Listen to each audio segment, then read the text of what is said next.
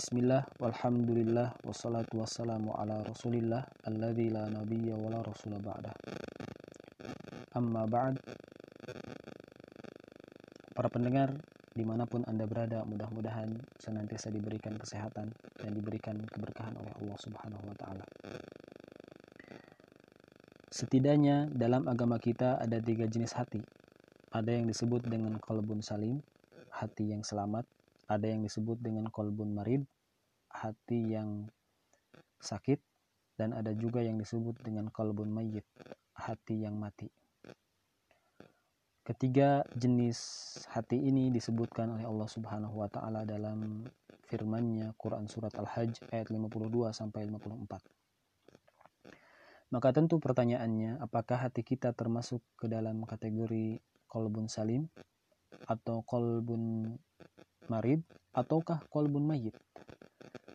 Maka tentu perhatikan ada analogi, ada perumpamaan ketika seseorang berada dalam pantauan dokter, artinya dia sedang sakit dan berada di rumah sakit, maka tentu keluarganya, kerabatnya, teman-temannya datang menjenguknya dengan membawa makanan, membawa buah-buahan, ada apel, ada jeruk, ada semangka, ada anggur, dan makanan-makanan yang lainnya. Maka ketika temannya sampai di rumah sakit, kemudian menyuguhkan anggur, memberikan kepada orang yang sedang sakit, kemudian dia mengunyahnya, kemudian dia mengatakan, anggur ini gak enak, gak enak di lidah, rasanya pahit. Kemudian diberikanlah kepada temannya. Kemudian temannya memakan anggur tersebut dan temannya mengatakan, "Ah, enggak, anggurnya manis. Anggurnya enak." Tentu yang menjadi permasalahan bukan berada pada anggurnya, tetapi yang menjadi permasalahan berada pada lidah, pada diri orang yang sedang sakit. Sehingga ketika kita sulit membaca Al-Quran, malas membaca Al-Quran, tidak bisa meresapi untayan kalimat zikir yang kita ucapkan, sulit bangun tengah malam, sulit sholat tepat waktu atau berjamaah, maka yang salah bukan berada pada Al-Qur'annya. Berada bukan ber, yang salah bukan berada pada zikirnya.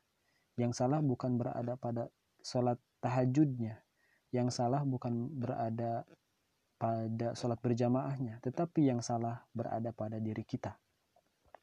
Berarti ketika kita malas membaca Al-Quran, berzikir, ya, tidak ada rasa, kemudian malas bangun tengah malam untuk melaksanakan sholat tahajud, malas untuk sholat berjamaah, berarti masalahnya di dalam hati kita, hati kita ada penyakit. Maka Allah Subhanahu wa taala memberikan solusi untuk hati yang sedang sakit.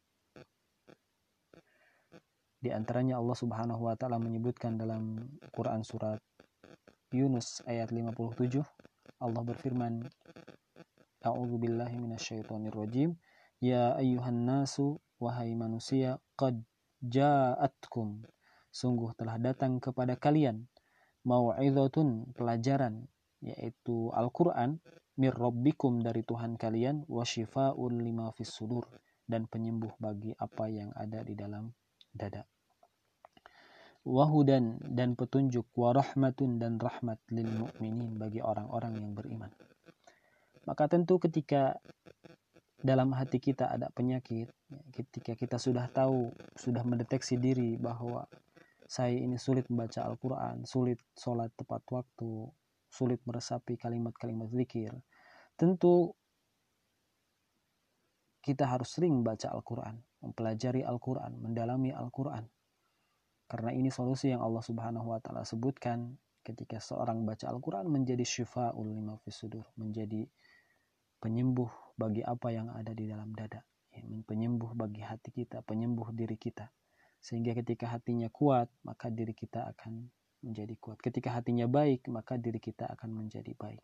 Adapun ketika hatinya buruk, maka badan pun akan menjadi buruk. sehingga mudah-mudahan Allah Subhanahu wa taala karuniakan kepada kita kemampuan untuk bisa membaca Al-Qur'an, mentadaburi Al-Qur'an, mendalami Al-Qur'an, kemudian mengamalkan apa yang ada dalam Al-Qur'an. Terima kasih. Demikian yang disampaikan. Aku qouli hadza wa astaghfirullah li wa lakum. Assalamualaikum warahmatullahi wabarakatuh.